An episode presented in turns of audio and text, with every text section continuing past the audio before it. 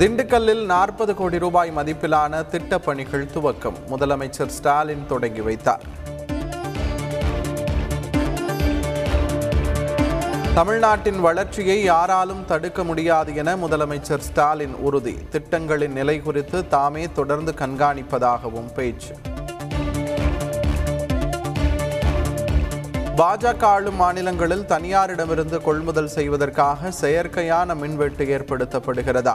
பாஜக தலைவர் அண்ணாமலைக்கு அமைச்சர் செந்தில் பாலாஜி கேள்வி.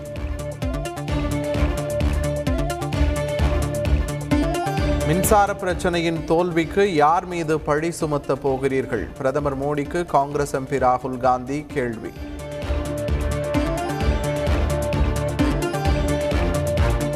ராமநாதபுரம் மாவட்டத்தில் அரசு பள்ளியின் மேற்கூரை பெயர்ந்து விழுந்து விபத்து. தலைமை ஆசிரியரின் இருக்கை மீது விழுந்ததால் அதிர்ச்சி.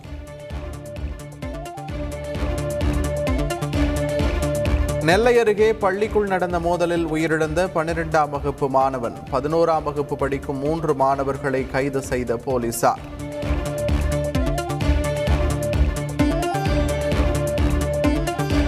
கொரோனா காலத்தில் டிவி மொபைல்களில் மூழ்கிவிட்டதால் மாணவர்களிடம் ஒழுக்கம் குறைந்துவிட்டது. ஆசிரியர்களிடம் தவறாக நடந்து கொள்வது குறித்து நீதிபதிகள் வேதனை.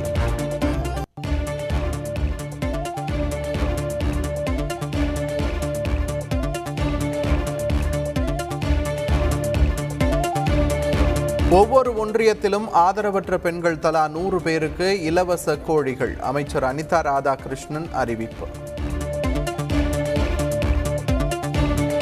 திருவண்ணாமலை அருகே விசாரணை கைதி தங்கமணி உயிரிழந்த வழக்கு சிபிசிஐடிக்கு மாற்றம். டிஜிபி சைலேந்திர பாபு உத்தரவு.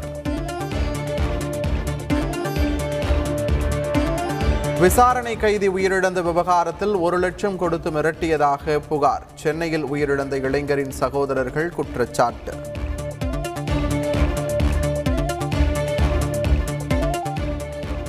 ஆந்திராவில் துப்பாக்கி முனையில் இரண்டரை லட்சம் ரூபாய் பணம் கொள்ளை அனகாப்பள்ளி அருகே கிராம வங்கியில் கொள்ளையர்கள் அட்டகாசம்.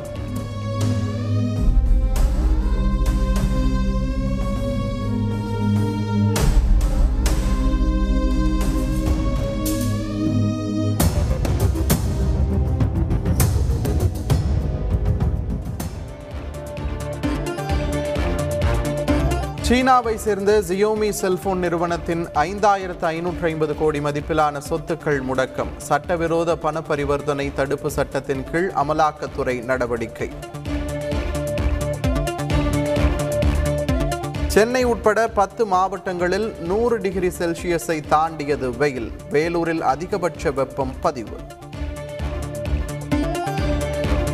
மீண்டும் சென்னை அணியின் கேப்டனாக பொறுப்பேற்கிறார் தோனி.